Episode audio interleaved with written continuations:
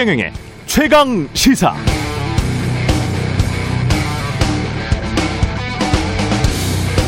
네, 어제 제가 오프닝으로 소수 대기업 재벌로의 부의 집중은 지난 수십 년 동안의 세계적 현상이다.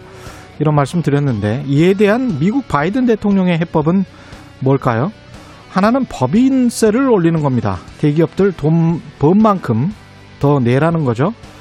또 하나는 부유층의 세금을 인상하는 것입니다. 연소득 5억 이상이면 세금 더 내야 한다는 것이고요.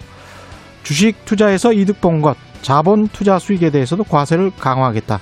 자본 이득세를 현재 20%에서 39.6%로 거의 두 배 가까이 올리겠다는 계획도 발표했었습니다.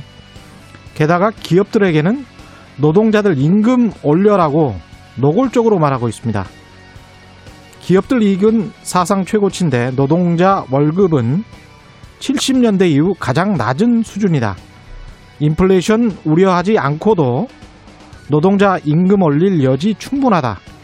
없는 일자리 잡기 위해서 노동자들이 서로 경쟁하는 것보다는 좋은 일자리를 제공하기 위해서 기업들이 서로 경쟁하는 것을 원한다. 이게 바이든 대통령 말입니다. 소수에게 돈이 계속 집중되고 있는 최근 수십 년 동안의 빈익빈, 빈익빈 부익부 현상에 대한 바이든식 해법입니다. 과거 같으면 한국에서 한국 정치인이 이런 처방했다면 분명 진지한 토론의 기회도 얻지 못하고 포퓰리즘이다, 사회주의다, 증세로 국민에게 책임 떠넘기는 나쁜 정치인이다 이렇게 됐을 게 분명합니다만은 지금은 약간 좀 다릅니다. 전 세계적으로 수십 년간 되풀이되는 똑같은 경제 현상, 경제 문제에 대해서 미국 대통령이 앞장서고 있고 게다가 다른 선진국들도 함께 하자고 손을 내밀고 있거든요. 유럽도 화답하고 있습니다. 세상에 큰 흐름이 바뀌고 있는데요.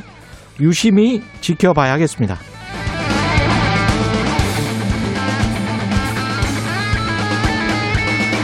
네, 안녕하십니까. 6월 2일 세상에 이익이 되는 방송 최경련의 최강시사 출발합니다. 저는 KBS 최경련 기자고요.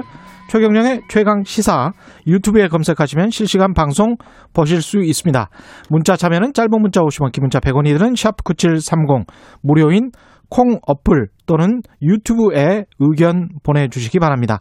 오늘 1부에서는 더불어민주당 박용진 의원 연결해서 조국 전 장관의 회고록 출간에 대한 입장 들어보고요.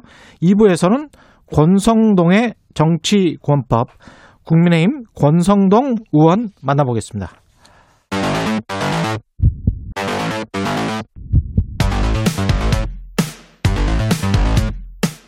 오늘 아침 가장 뜨거운 뉴스 뉴스 unboxing 네, 뉴스 unboxing 시작합니다. 민동기 기자, 김민아 시사평론가 나와 있습니다. 안녕하십니까? 안녕하십니까. 안녕하세요. 예, 민 기자, 김평 뭐 이렇게 짧게는 부르도록 하겠습니다. 예, 아 저를요? 예, 괜찮습니까? 네, 뭐, 네. 뭐, 부르, 부르는 대로, 네, 들어야죠. 네, 제가 뭐, 네. 아니, 약간의 이 부캐, 닉네임 이런 게 있는 게 좋아요. 네. 예, 요새 유행이더라고요. 예, 네. 만들어 드리겠습니다. 제가 그러면 김평으로. 최경영 기자님은 최 박사님 어떻습니까? 최 박사님. 아이, 저 싫습니다. 최 박사. 석사밖에 아니에요. 석사만 두 개예요. 석사 둘. 뭐. 최두 석사님. 네. 얀센 백신 돌풍인데요. 18시간 만에 접수가 마감됐어요? 어제 그 예. 80만 명분은요. 어제 오후 3시 30분에 선착순 마감이 됐고요. 예. 오후 4시 30분부터 10만 명을 대상으로 2차 사전 예약이 돼서 진행이 됐는데 예. 이것도 이제 마감이 됐습니다. 음. 90만 명분이 다 마감이 됐는데 예. 그러니까 100만 명분인데 왜 90만 명분에 마감을 시키느냐? 얀센 백신이 한 병으로 다섯 명 접종하도록 되어 있거든요. 예. 그러니까 예를 들어서 37명이 접종을 하면 8병을 개봉을 해야 됩니다. 음. 그러니까 이것 때문에 개별 병원으로 공급되는 물량이 예약 인원보다 많아야 되기 때문에 그러네요. 예, 여유분을 남겨야 되기 때문에 90만 명분으로 어제 이제 마감이 됐는데요. 음. 어, 예비군 민방위 국방 외교 관련자를 대상으로 한 야- 얀센 접종 사전 예약 일정은 끝났고요. 예. 이번에 그 예약을 받지 못한 분들은 향후 일반 국민 접종 순서, 그러니까 7월부터 9월 사이인데 예. 이때 접종을 하게 됩니다. 김평도 지금 확보가 됐다는 걸로 제가 어제 급기에 예약에 성공했다는 얘기를 들었습니다. 예. 두- 얀센 백신을 어떻게 야, 성- 두 분은 축하합니다. 두 분은 이제 네. 너무 이제 그 고령이시라 더 이상 이제 나라를 지키는 그러한 예. 직위가 아니지만 예. 저는 아직도 이제 동네를 지키는 자랑스러운 이제 민방위이기 때문에. 민방위이기 때문에 제가 진짜 예. 예비군 민방위를 부러워했던 적이 단 한 번도 없었거든요. 단 한 번도 없죠. 어제 하루는 정말 부러웠습니다. 사실 예. 저는 마음을 비우고 이제 집에 있었는데 4시 한 좀 넘으니까 속보가 오더라고요. 예. 남은 10만 명분을 4시 반부터 예약을.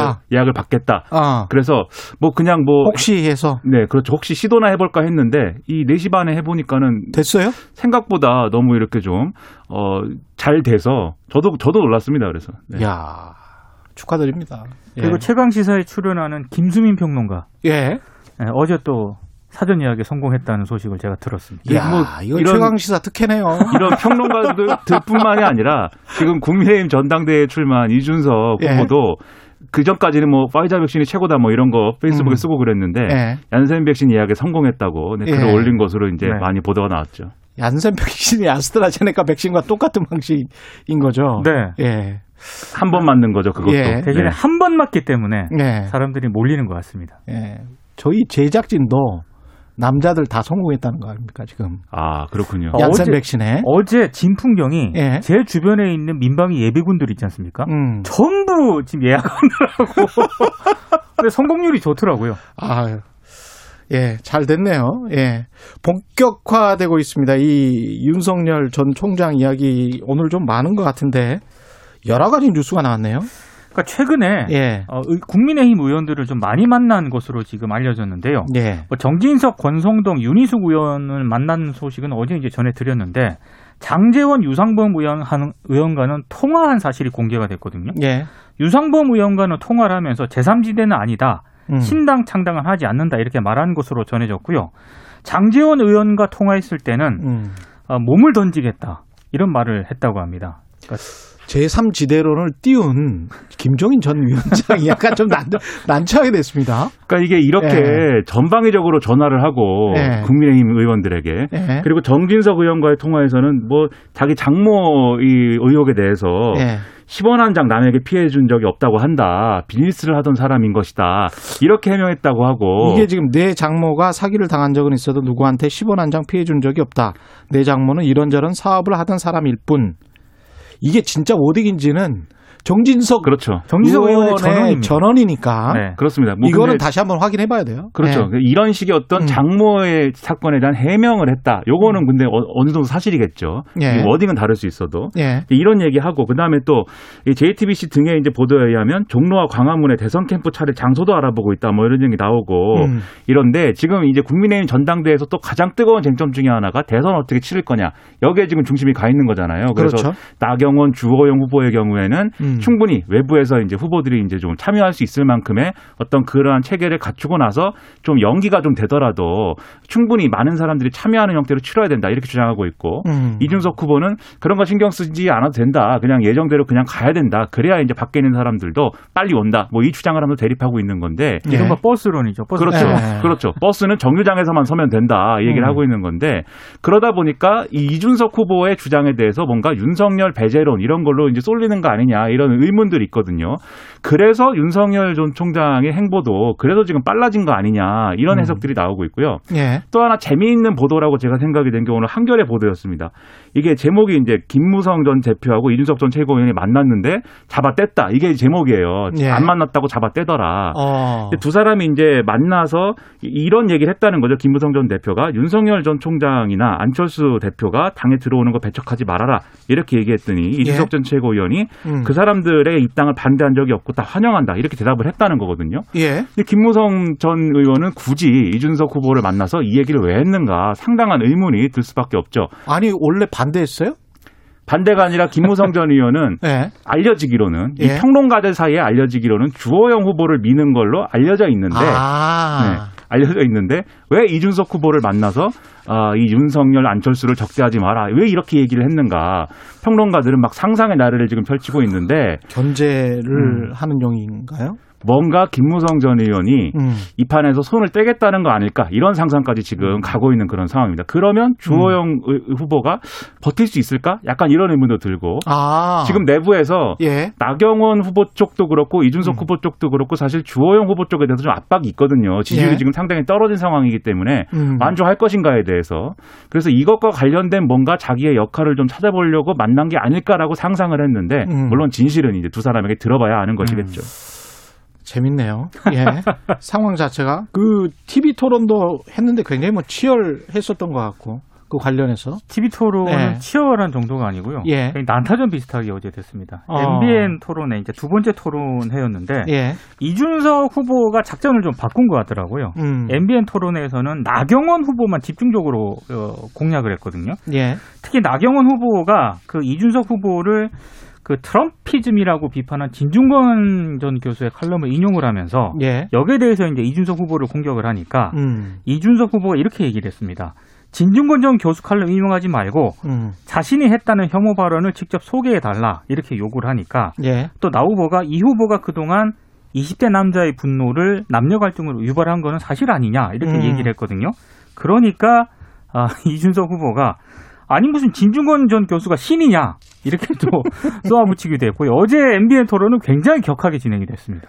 그러니까 이게 이준석 후보가 음. 토론의 기술, 예. 말재주 이런 걸로 계속 모든 말을 받아치고 반론하고 이런 게 사실 보는 사람 입장에서는 흥미진진하고 재밌고 뭐 시원한 느낌이 있죠. 그렇죠. 그런데 예. 국민의힘 당원들이 보기에는 어땠을까? 그렇죠. 이 당원 투표가 70%이기 때문에 예. 그걸 고려해 보면은 지금 이준석 후보한테 득이 되는 판이냐 이게 좀 의문인 부분이 있고 음. 그리고 이준석 후보가 말은 계속 받아치고 있지만 큰 프레임을 지금 뒤집지는 못하고 있거든요. 네. 예. 이준석 후보는 유승민 쪽 사람이다라는 거 그리고 그렇기 때문에 윤석열 안철수에게는 호의적이지 않을 것이다라는 것 그리고 지금도 이제 어 이렇게 과도한 주장을 하면서 여성 표를 깎아먹을 것이다 이런 음. 프레임을 못 벗어나고 이제 있기 때문에 상당히 이제 어 토론의 이 기술은 잘 하고 있을지 몰라도 전체적인 선거 판 자체는 지금 그렇게까지 이준석 전 이준석 후보가 주도하고 압도적이다. 있다고 보이지는 않는다 이런 압도적이지는 않다. 그렇습니다. 그리고 어제 장애인 혐오 발언으로 음. 비춰질 수 있는 그 과거 발언을요. 음. 나경원 후보가 얘기를 하면서 이제 비판을 했는데 예.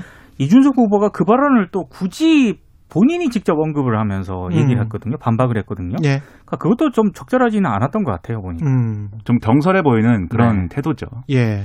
송영길 더불어민주당 당 대표는 오늘 마침 이제 조국의 시간 이 책이 나왔기 때문에 네. 조국 사태와 관련된 어떤 사과를 할 것이다 그런 보도들이 나오고 있네요. 어제 이제 국회에서 비공개 최고위원회의가 열렸는데요. 조국 사태에 대한 의견을 교환을 했고, 어, 송영길 대표는 일단 사과를 하겠다라는 입장을 밝혔는데 일부 참석자는 반대 반대를 했지만 음. 송 대표가 직접 당의 공식 입장을 밝히기로 결론을 냈다고 합니다. 예. 입장문도 송 대표 본인이 직접 작성을 하기로 했는데요.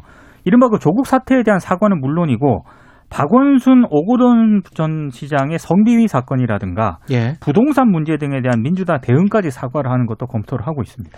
그러니까 조국 전 장관이 한 행위라던가 음. 뭐 여러 가지 뭐 예를 들면 지금 재판에서 다소 이제 유죄가 나온 뭐 이런 혐의 뭐 이런 사실들에 대해서 당이 사과를 할 필요는 없겠죠. 그런 예. 것들에 대해서 사과를 할 필요는 없겠지만 음. 지금까지 당의 대응이나 이런 것들은 분명히 이제 유권자들의 평가의 대상이기 때문에 이건 뭔가 입장 정리를 하는 게 필요합니다. 그래서 첫 번째 조국 전 장관이 과연 그러면 그 당시에 법무 이 여러 가지 뭐 억울한 점도 있겠고 뭐 과잉 수사의 대상이 되기도 했겠고 여러 가지 뭐 그런 점들이 있겠지만 그런 거 다 따져서 과연 법무부 장관으로서 어울리는 그러한 내용이었는가 그런 이제 의혹들이 음. 그런 것들에 대한 어떤 생각을 먼저 해야 될 것 같고 그렇기 때문에 그걸 중심으로 해서 그동안 당이 대응해 온 것들 조국 전 장관의 문제를 얘기하면 잘못은 했지만 이렇게까지 될 일이었는가 이렇게 얘기를 하면서 검찰 개혁이 더 중요하다 이렇게 반응해 온 것들 음. 그런 것들에 대해서 그것 그런 대응은 결과적으로 잘못됐다는 입장 표명이 필요하다고 저는 생각을 합니다. 예. 공정성에 관한 국민들의 마음을 이게 근데 공정이라는 게 정말 꿈 같은 거라서 그렇죠. 예, 영원히 인류 역사에 고- 완벽한 공정을 이룰 수는 없겠지만 그래도 정치인들이 어떤 가치, 공정이든 자유든 평등이든 국민들의 마음을 일정 정도 이렇게 어루만지는 그런 거는 필요하죠. 그러니까 이 사태를 예. 직시할 필요가 있는 건데 음. 국민들이 예를 음. 들면 조국 전 장관의 비판적인 이런 국민들이 예. 검찰 개혁이 싫어서 이제 그러는 거냐? 그렇지 음. 않습니다. 검찰 개혁이 필요하다고 생각을 하면서도 그것과 그거는 또 그렇죠. 별개예요. 그렇죠. 그런데 예. 계속 민주당이 이 두 가지를 섞어서 얘기를 해온 측면이 있거든요. 그렇습니다. 이 정리를 해 한번 해줘야 됩니다. 예. 관건은 수인 것 같아요. 얼마나 음. 조절을 잘 하느냐. 예. 재난지원금은 그 더불어민주당이 지금 추진을 하고 있는 거죠, 지금. 논의는 하고는 있는데요. 예. 근데 지금 일단 그 바로 야당이라든가 그러니까 국민의힘하고 정의당이 반발을 하는 이유 가운데 하나가 예. 최근에 그 손실보상제에 대해서 음. 더불어민주당이 뭐 기획재정부하고 중소벤처기업부가 강하게 반대를 했잖아요. 예. 여기에 대해서 더불어민주당이 강하게 돌파를 못했는데 음. 손실보상 문제도 처리를 제대로 못하면서 갑자기 무슨 재난지원금이냐라고 지금 비판을 하고 있는데 야당 이- 쪽에서는 당연히. 네, 이걸 예. 재난지원금을 전 국민 대상으로 주려면 음. 추경 편성이 필요한데 그죠. 윤호중 원내대표가 추경 편성의 필요성을 이제 어제 얘기를 했습니다. 음. 그런데 추경의 구체적인 액수나 이런 것들이 일부 나오고 있거든요. 이 예. 보도가 전 국민 재난지원금을 주려면 14조 원 정도 필요할 것이고 음. 손실보상을 만약에 6월달에 정리를 하면 그러면 아마 6조 원 정도의 재원이 필요할 것이다. 그럼 합쳐서 20조 원 이상의 이제 추경이 필요하다. 이런 계산법이 이제 많이 이제 언급이 되고 있는 데 예. 이걸 역으로 그럼 얘기를 하면 이 6월 6월에 곧 손실 보상에 대해서는 당정이 입장을 정리할 것이고 이 의견 일치를 볼 것이다라는 얘기가 되는 거거든요. 예. 근데 손실 보상도 지금까지 이제 다른 당의 반발도 있고 하지만 손실 보상의 뭐 범위나 어떤 내용이나 수위나 이런 것들이 또 논쟁이 될 것이기 때문에 음. 이 결과를 지켜볼 필요가 있겠고요. 어쨌든 이걸 빨리 정리해서 이, 추, 이 추석 전에 추석 전에는 이러한 이제 여러 가지 손실 보상이라든가 재난지원금 지급이 완료되도록 해야 된다. 이게 이제 여당의 이제 판단이다라고 볼 수가 그거는 있겠습니다. 분명히 있더라고요. 재정 당국의 기류가 조금 바뀐 게 예. 어, 생각보다 세금이 좀 많이 들어왔다라고 합니다. 그래서 충분히 음. 어느 정도 여유가 있다라는 그런 판단을 한 것 같다 이런 분석이 나오더라고요. 근데 우리가 이제 세금은 크게 제 3대 그 세수가 법인세, 소득세, 부가세예요. 그렇죠. 근데 법인세는 지금 사실은 코스피든 코스닥이든 그 전체적으로 상장된 기업들만 놓고 본다고 하더라도 2018년 이후에 가장 높은 이익을 거둘 것 같고요. 네. 아마도 그럴 것 같습니다. 지금 상황은 그렇, 그렇고 그러면 이제 법인세는 자연히 증가하게 되겠죠. 음. 그러면 이제 그 사람들의 소득도 조금 올라가게 된단 말이죠. 네. 전반적으로 자산 가격이 올라갔기 때문에 거기에 대한 아무리 공시가를 낮춰주고 뭐 한다고 하더라도 그 재산세도 올라가게 되고 그 양도하게 되면 양도세도 올라가게 됩니다. 산업 활동이 많아지고 경제 성장률이 높아지면 부가세는 당연히 올라갑니다. 그렇기 때문에 법인세, 소득세, 부가세라는 이 3대 세수가 가장 큰 포션을 차지하고 있는 한국으로서는 당연히 세수가 더 들어올 수밖에 없는 거예요. 그러니까 시뮬레이션을 쭉 해봤을 거예요. 이 정도의 경제 성장률의 4%라면 아 이러면 꽤 들어오는데. 그리고 이- 앞에 어. 백신 얘기했지만 음. 이제 이 하반기 되면 음. 뭔가 내년에 이제 뭔가 실질적인 이제 정상화, 경제 정상화 이런 거를 모색하기 위해서는 예. 이제 이 7월부터는 뭔가 재정을 풀어서 이 부스트를 시켜야 되는 그런 상황이기도 한 거죠. 그렇죠. 그렇기 때문에 지금 재정 당국이 보통 이제 재난지원금이나 이런 거 지급한다 그러면 음. 사실은 여러 가지 보수적인 논리로 접근을 하는데 이 경제 성장을 위해서 뭔가 마중물이 필요하다. 이 마중물 논리 이거에 음. 대해서는 호의적인 어떤 부분들이 있기 때문에 아마 추경 편성이나 이런 게 당정 간의 어떤 이런 의견은 크게 충돌하지 않고 어느 정도 정리가 좀 될 것 같습니다. 여기까지 하겠습니다. 뉴스 unboxing 민동기 기자 김민아 시사평론가였습니다. 고맙습니다. 고맙습니다. KBS 1라디오 최경영의 최강 시사 듣고 계신 지금 시각은 7시 38분입니다. 오늘 하루 이슈의 중심.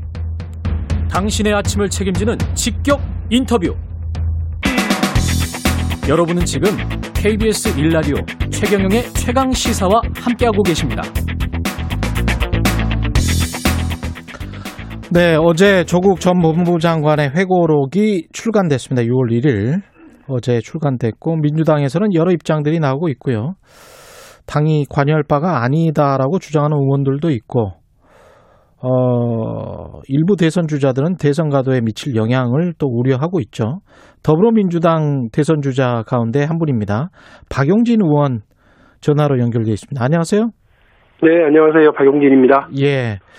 조국의 시간이 어제 출간됐는데 책은 저도 아직 못 봤는데 어떻게 보셨습니까? 저도 그냥 어떤 내용인지 예, 언론 예. 보도를 통해서만 접했어요.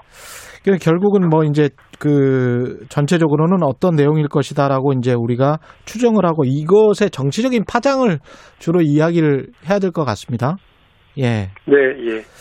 어떻게 보세요? 일단 그, 그 의원님, 의원실로는 이 조전 장관 책 발간에 관해서 어떤 유권자들의 어떤 의견 같은 게 많이 들어옵니까? 어때요? 제가 뭐 이 책 소식이 있고 나서 예. 사실은 저는 이제 그 전에도 예, 어, 지난 4.7 재보궐선거를 통해서 드러난 민심과 관련해서 예, 더불어민주당의 새로운 지도부가 들어섰으니 예, 어, 내로남불, 무능 이렇게 지적된 부분에 대해서 어, 반성 그리고 달라지겠다고 하는 입장 표명을 하자. 예, 아, 그랬어요. 어, 예. 그 조국의 시간이라고 하는 책은 음, 조국 전 장관의 자기 권리고요. 예. 또뭐 출판의 자유가 다 있으니까 음, 어, 그렇게 하는 거고 그건 그거고 예, 민주당은 공당으로서 책임 있는 태도를 보여줄 필요가 있다 이렇게 이제 말씀을 드린 거고 저는 예. 이게 국민들의 상식과 눈높이에 맞는 이야기라고 생각을 했어요. 그런데 예. 뭐 저하고 생각이 달라하시는 당원들이나 음. 뭐 지지자분들의 뭐 이런 항의성 전화나 문자나 이런 건 오군이 있는데요. 예, 그럼에도 불구하고 어 당은 뚜벅뚜벅 음. 자기 할 일을 하고 그래야 국민들께서 더불어민주당을 다시 보게 되고 어 대통령 선거에서 또 기회를 주고 이렇게 하시지 않을까요? 그 의원님 말씀은 재보궐 선거 이후에 민심의 명령은 민주당이 달라져야 된다, 변해야 된다 이런 건데 네. 그, 그 조국의 시간은 조국의 권리지만 민주당의 시간은 민주당의 의무기 때문에 민주당도 이에 관해서 뭔가를 말해야 된다 이런 말씀이신 거죠? 그렇죠. 자기 예. 할 일을 해야죠. 음, 그, 송 대표가 들어서시고 나서 예. 지금 민심 경청 프로젝트 이런 걸 진행을 했고요. 그렇죠. 오늘 그 보고회를 가져요. 예, 어, 그리고 그걸 또 하기 전에, 어, FGI, 뭐, 그러니까 심층 분석 도 하고 여론조사도 하고 그거를 의총에서 직접 발표를 했어요. 예, 그 발표한 거를 보면 LH 투기 등에 대한 문제, 뭐 부동산 정책에 대한 실패 음, 어, 등이 있고요. 여권 음. 인사 부동산 관련 논란 그리고 조국 사태 등 여, 여권 인사 도덕성 논란 예, 이런 게 쭉 있거든요. 예, 그리고 이제 전임 시장의 성추행 사건에 대한 사과와 반성이 부재 이런 부분들이 지적이 되었고 어, 음. 민심에서 확인이 됐다. 또 민심 경청 프로젝트 최종 음, 이제 집계가 어떻게 됐는지는 또 오늘 들어봐야 되겠습니다만 예, 어, 이것과 크게 결이 달지 않았, 않는다고 한다면 당연히 당으로서는 반성하고 사과해야 될 부분들이 있죠. 그런 부분 음. 제가 제가 이- 이런 걸 하지 말아야 된다고 생각하시는 분들한테 예, 음, 여쭤보고 싶은 건 그런 겁니다. 그 국민 상식과 눈높이에 맞게 그리고 음. 지난 4.7 재보궐선거에서 드러난 민심에 맞게 내로남불, 민생 무능 이런 지적에 반성하지 못하고 대선 승리가 가능한가요?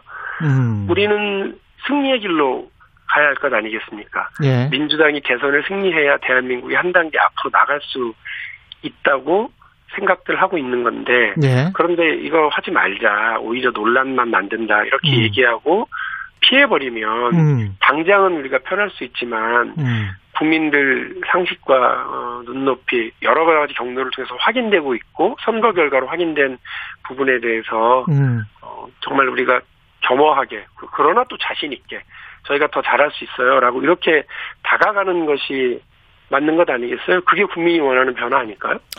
그 김남국 의원은 그런데 국민들이 생각하는 민주당이 바뀌어 바뀌어야 하는 쇄신의 지점을 조국 사건을 놓고 사과한다는 것은 맞지 않을 것 같다.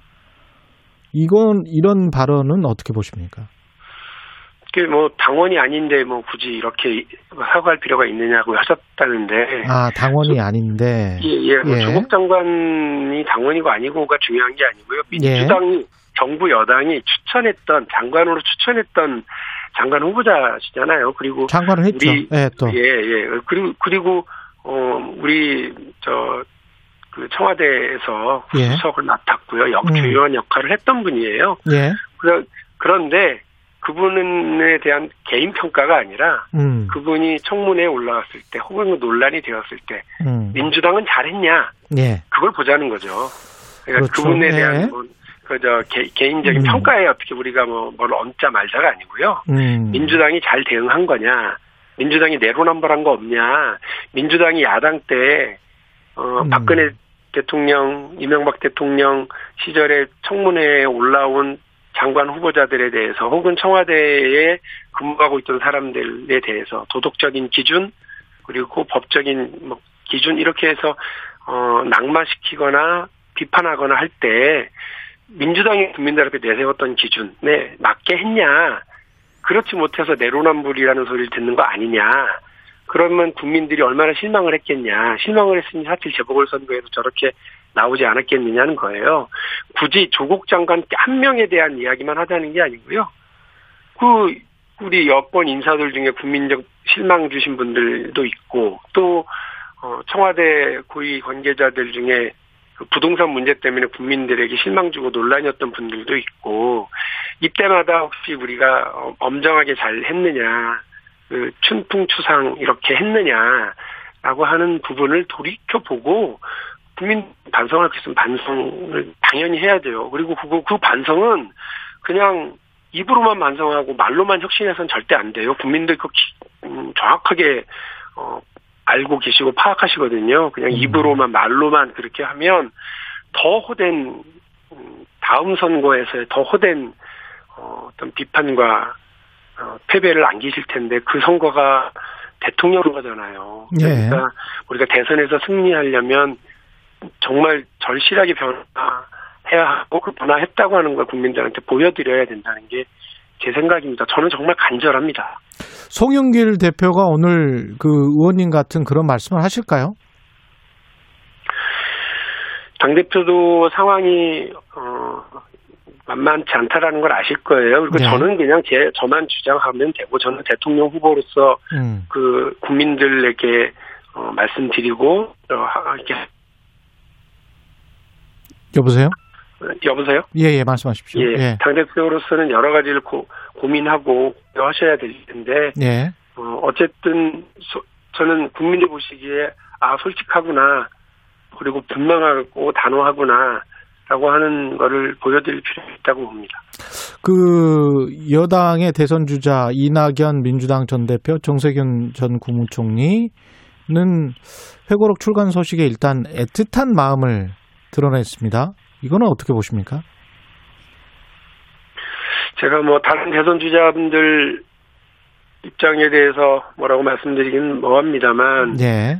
어, 국민 상식과 어, 눈높이를 저는 계속 강조하고 있고 예. 어, 그래야 우리가 대선에서 이긴다고 생각의 말씀을 어, 먼저 드립니다. 그리고 예. 어 그냥 조국 장관 개인의 어, 입장에서 보면 말씀하신 것처럼 애틋하고 가슴 아프고 또 그, 그 처했었을 이런 상황에 대해서 여러 뭐 개인적인 감정을 가질 수 있지만 대선 주자가 개인적 감정을 앞세워서 이야기하는 것보다는 국민들이 느꼈을 어뭐 허탈함 그리고 어그 그 조국 장관도 본인이 얘기를 하셨잖아요. 어, 합법적이었다 할지라도 제도적으로 마련된 것이었다 할지라도 우리 가족이 누렸던 여러 어, 혜택 부분에 대해서 어, 돌이켜보고 반성할 부분이 있다고 생각한다 이렇게 말, 말을 하신 적이 있어요. 예. 조국 전 장관조차도 국민 입장에서 볼 때 어, 그, 자녀의 뭐, 교육 문제, 이런 부분에 대한, 어, 어떤 국민적 허탈감, 이런, 이런 부분에 대해서, 어, 받아들이고, 예. 미안합니다라고 말씀을 하신 건데, 음. 저는 대선 주자들은 더 그래야죠. 그리고 음. 당의 대표를 하셨던 분들이라면, 예. 어, 더 분명하게 국민이 보는 입장에서 말씀을 하시는 게 우선이어야 되지 않을까, 이런 생각을 합니다. 그 책 내용의 상당 부분이 뭐 윤석열 전 검찰총장에 대한 비판이라고 하는데 윤 전 총장에 대한 부분을 많이 할애한 이유는 뭘까요? 대통령 선거와 관련이 있을까요? 어, 뭐, 그랬을 수도 있다고 보고요. 네. 저는 책을 보지는 못했습니다만, 그 책에 조국 정권이 자신 스스로에 대한 반성도 있나 모르겠어요. 이거 무슨 네. 말씀이냐면 윤석열 전 총장 총장으로 추천한 분, 음. 그, 그 조국 조국 당시 민정수석 아니었나요? 그러니까 윤석열에 대한 여러 가지 비판이 맞다면 음. 그를 추천하고 천거한 부분에 대한 평가는 어떻게 했는지 궁금해요. 저도 그래서 책을 한번 봤으면 좋겠다 이 생각이 있는데요. 네. 어, 그 당시에 많은 분들이 총장으로 추천할 때 많은 분들이 반대하고 우려를 표명했었거든요. 음. 어, 민주당 안에서 총, 그 의총 안에서도 그랬고요. 네. 민주당의 의원들 중에서 조국 당시 민정수석에게 우려된다, 반대한다라고 하는 의사를 전달했던 분들도 있었던 것을 제가 알아요. 그 의견은 둘 다 다 강행했는지. 둘다다 전했던 것으로 돼 있는 것 같더라고요. 음, 예. 아니, 예. 그런, 그러니까, 그런, 음. 그런 우려, 그의 수사 방식. 예. 그리고 우리가 특수부가 가지고 있는 여러 사회적 논란, 우리 이런 거 다 알고, 그렇죠. 검찰 개혁의 핵심 중에 하나가 특수부 권력의 해체 아니었나요? 네. 그런데 특수통을 이렇게 강화하고 갔던 것도 음. 우리가 알고 있던 검찰 개혁과는 반대되는 부분이라서 음. 그에 대한 부분 분명히 해야 된다고 보고요. 네. 예, 우리가 이제 돌이켜 보려고 한다면 그런 부분도 돌이켜 봐야. 된다고 봅니다. 예, 지금 예. 예. 지금 네네. 현재 상황으로 보면은 이른바 이제 이준석 돌풍이 있고요. 국민의힘 같은 경우는. 근데 민주당 같은 경우는 이제 재보궐 선거 패배 이후에 뭔가 추스리 있는가 싶더니 이제 조국의 시간이라는 회고록이 나오면서 어떻게 보면 또 도로 조국이냐 이 이야기가 나오잖아요. 그러면 이제 네. 정치 공학적으로만 순수하게 보면 상당히 좀 불리한 여건 아닙니까? 불리하게 되고 되어 가고 있는 대통령 선거에서. 어, 저는 이미 4월 7일 재보궐선거에서 음, 심각한 패배를 저희가 얻으면서 예. 대한민국 정치의 격변기가 시작됐다고 봐요. 예. 어, 그, 이 격변기는 이전의 그 선거들의 경향에서 전혀 다르게 음. 젊은 층이 오히려 보수 정당에 대한 지지로 이제 전환해 버린 상황, 이 부분을 어, 명확하게 받아들이고 좀 심각하게 받아들여야 된다고 생각을 합니다. 예. 정, 정치 격변기가 시작됐고, 그냥 음. 이준석 현상은 그 이준석이라고 하는 이준석 씨, 이준석 후보가 어, 뭘 갑자기 잘해서가 아니고요. 예. 그는 그냥 존재하고 있었고 국민이 한국 정치는 변해야 돼 지금 음. 상황 완전 달라져야 돼라고 하는 이 격렬한 변화에 대한 욕구가 음. 이 현상을 만들어낸 거라고 저는 봐요. 예. 그런데 민주당이 지금 해야 되는 건 뭐냐면 어, 이 격변기가 시작됐구나. 그럼 이 격변기에 어, 전혀 다른 상황에 대해서 민주당이 전혀 다르게 움직여야지. 예. 하는 분명한 자기 반성 그리고 변화가 필요하다고 보거든요. 근데 저는 민주당은 더 잘할 수 있다고 생각합니다. 그 민주 민주당은 사실은 예. 그렇게 해온 정당이에요. 예. 40대 기술원의 정당이었고요. 음. 지난 수십 년 동안 대한민국의 위기, 어려움에 늘 중심에 서서 위기를 수습하고 한 단계 더 발전시켜 나가는 역할을 해왔던 중심 정당, 예. 선도 정당이었거든요. 음. 지금 잠깐 머뭇머뭇하고 있지만 어, 치고 나갈 수 있고 치고 나가야 된다고 생각하고요. 민주당이 저는 이 정치 격변기에 더 잘融해서 선도해 나가고 정치혁명을 시작할 거라고 봅니다. 민주당 대선 후보 입장에서는 민주당이 그러면 뭘 해야 됩니까? 지금 당장 뭐 현안 중에 하나가 그 사면 이야기 또 나오거든요. 이재용 삼성전자 부회장 사면 이야기, 8.15 사면 예. 이야기. 어떻게 보세요? 근데 왜 이재용만 그러죠? 뇌물 제공한 사람은 사면해 줘 버리고 뇌물을 수뢰했거나 그 사이에서 음. 어그 불법을 저질렀던 분들 음. 뭐 박근혜, 최순실, 음, 문영표, 홍완선 이런 사람들은 다 감옥에 있거나 감옥을 에, 이제 징역 살이를 다 하고 나왔고 아직 재판도 안 끝난 상황이에요. 네. 저는 어, 저 이런 사면 문제를 둘러싸고 지금 갑자기 태도 바꾸는 이재명 지사 같이 태도를 갑자기 바꿔서 침묵하거나 발뺌하거나 이러, 이러면 안 된다고 봐요. 법, 알겠습니다. 법은 국민들에게 가장 기본이고요, 원칙이고요. 어, 갑자기 여론 예. 바뀌었다고 사면 주장에 동의하고 이렇게 가서는 안 된다고 생각합니다. 더불어민주당 박용진 의원이었습니다.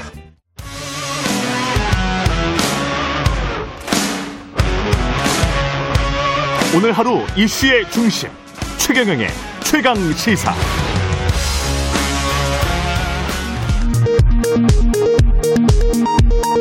라디오 정보센터 뉴스입니다. 우리 정부가 직접 기약한 화이자사의 코로나19 백신 65만 회분이 오늘 새벽 국내로 들어왔습니다. 정부는 오늘 오후 정부 서울청사에서 관계부처 합동 브리핑을 열어 한국토지주택공사 사태 등 부동산 투기 관련 조사 수사 중간 결과를 발표합니다. 여당인 더불어민주당 주도로 전국민 재난지원금 지급 논의가 급류를 탈 전망입니다. 그룹 방탄소년단이 두 번째 영어곡 버터로 미국 빌보드 메인 싱글 차트에서 또다시 정상에 올랐습니다. BTS 곡이 핫백 1위에 오른 것은 다이너마이트, Life Goes On에 이어 세 번째입니다. 지금까지 라디오 정보센터 뉴스 아나운서 장수연이었습니다.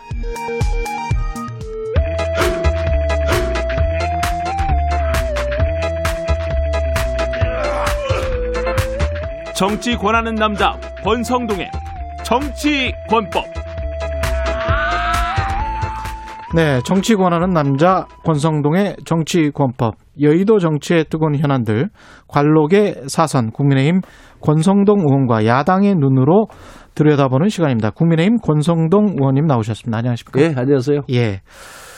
그 이번 주에 사실은 권 의원님이 많은 신문들의 헤드라인을 장식을 하셨어요. 윤 총장 덕분에, 예. 예. 강릉에서 지난주에 만나셨습니까? 예, 지난 토요일 날 오후 6시에 만나서 예. 한 4시간 가까이 같이 있었습니다. 어떻게, 아, 4시간이면 굉장히 긴 시간이네요. 한 수요일쯤에 윤 총장께서 전화를 주셔가지고, 예. 어, 장리 강릉 애가에 가는데 주말에 강릉에 계시냐 그래서, 어, 예. 있다. 그러면 식사를 한번 하자 그래서 제가 음. 마침 토요일 날 저녁이 비어 있어서, 예. 그날 이제 시간을 잡고 음. 또 윤석열 총장이 강릉지청 검사를 했어요 옛날에. 그랬죠, 그랬죠. 예. 예. 그래서 그 당시에 검찰청 범죄 예방위원으로 있으면서 음. 윤 총장과 좀 친분이 있는 어, 그 또래의 두 사람을 제가 모셔가지고 그 지역. 넷이 예. 예, 식사를 하게 됐죠. 지금은 뭐 어, 사업하시는 분들입니다. 예. 어떻게, 뭐 어떤 대화가 오고 갔습니까? 4 시간은 굉장히 많은 시간인데. 어, 뭐, 윤석열 총장이 강릉에 대한 추억이 굉장히 많은 분이에요. 예. 외가가 뭐 있고, 외할머니가 102세에 돌아가셨거든요. 음. 한 몇, 몇 년? 한 4, 5년 전에 돌아가신 걸로 알고 있는데. 예.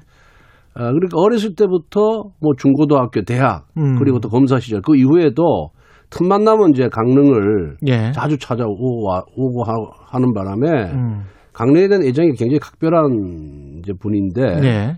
그런 이제 뭐 어렸을 때의 추억 어. 그리고 또 저희 외가와 윤석열의 외가가 이제 같은 동네에 아, 같은 동네시군요. 붙어 있어서 그 어렸을 때 저도 외갓집 방문을 같이 놀았던 그런 추억 예. 예. 뭐 그런 이제 얘기도 하고 예. 또 외가에 얽힌 일화도 얘기를 하고 음. 뭐 그런 주로 뭐 또 검사 생활 강릉지청 검사 시절의 또 일화 예. 이런 얘기를 하면서 좀 시간을 보내면서 아마 힐링하러 간 것 같아요. 예. 대선 이야기는 조금 하셨을 거 아니에요? 어, 뭐, 본격적으로 또 옆에 두 분 민간인이 있어서. 있어, 민간인이 있어서. 예, 뭐 예. 하진 않았지만은. 예. 그 이제 옆에 계신 분들도 정치에 관심이 많은 분들이고. 그렇겠죠. 예. 예. 그리고 또 정권 교체에 대한 열망이 큰 분들이기 음. 때문에. 예. 제가 얘기하기 전에 그분들이 먼저. 물어봤을 거 예? 왜 예. 이렇게 안 나서냐. 음. 빨리 대권 도전 의사를 표명해야 될 거 아니냐. 음. 어. 그렇게 물어보니까. 예, 그렇게 하니까 뭐 자기가 어, 열과성을 다해서 음. 어, 뭐 어, 이게 어, 몸과 마음을 바쳐서 내가 어, 정권 교체에 앞장서겠다라는 그런 뉘앙스로 예. 예, 말씀을 하시더라고요. 아, 그래요? 예. 그 어디로 갈 거냐 뭐 삼지대냐 국민의힘이냐 그 동안에는 굉장히 좀 설랑설레가 많았는데 거의 국민의힘으로 굳어지는 것 같은 그런 느낌입니다. 그렇죠. 왜 예. 그러냐면은 저하고는 이제 뭐 그 후에 이제 검사 시절 제가 검사와 또 10으로도 만났고 음. 예. 또 어느 검찰청에서는 제가 부장검사와 옆에 부의 검사로서도 이렇게 같이 음. 일을 했고 예. 그리고 제가 법사위 뭐 아시다시피 간사위원장 할 그랬죠. 때 예. 어, 피감 기관의 뭐 지청장이라든가 또 서울 검사장 음. 이런 일을 역임했기 때문에 이제 쭉 그 이후로도 쭉 만날 기회가 있었습니다만 예. 개인적으로 이렇게 따로 만나서 식사를 하고 이런 적은 없었거든요. 예. 그리고 이제 검사장과 또 총장을 할 때는 입장이 다른 정책의 입장이 다르기 때문에 그렇죠. 제가 전화를 안, 안- 예. 직접 하지는 않았고 부담을 줄까봐 예. 윤 총장이 가끔 이제 저녁에 음. 뭐 생각나면 가끔 저한테 안부 인사를 하고 이런 사이였거든요. 예. 근데 명색이 제가 사선 중진 의원 아닙니까? 그래도 뭐 그렇죠. 원내대표까지 도전했던 중진 의원인데 직접 전화를 예, 걸었다는 게. 먼저 전화해서 만나자라는 음. 의미는 그리고 또 뭐 그 후에 보도된 바 어, 있듯이 뭐 정진석 또 뭐 우리 당의 그렇죠. 여러 의원들하고 통화도 하고 만나기도 했지 않습니까? 그렇죠. 정진성, 예, 윤수. 이, 예, 예. 예, 이런 것을 종합해 보면은 예. 윤 총장이 삼지대 를 음. 생각하지 않다는 반증이죠, 이것이. 생각하지 않고 있다. 예, 굳이 예.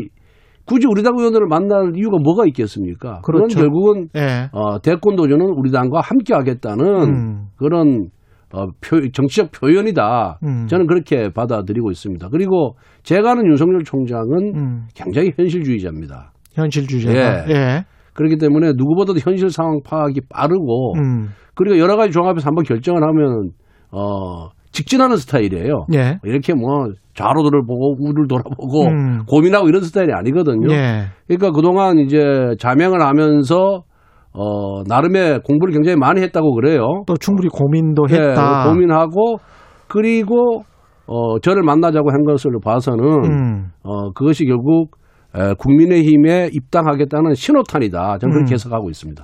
근데 의원님한테는 직접적으로는 그런 말씀은 안 했는데 그렇죠? 그 뭐 정치 저희들이 뭐 정치 한두해 하는 것도 아닌데 벌써 이신전심이죠. 그리고 어느 정도 이신전심이다. 예. 예. 척하면 알아보 삼척 아니겠습니까 이거? 그, 그렇죠. 예.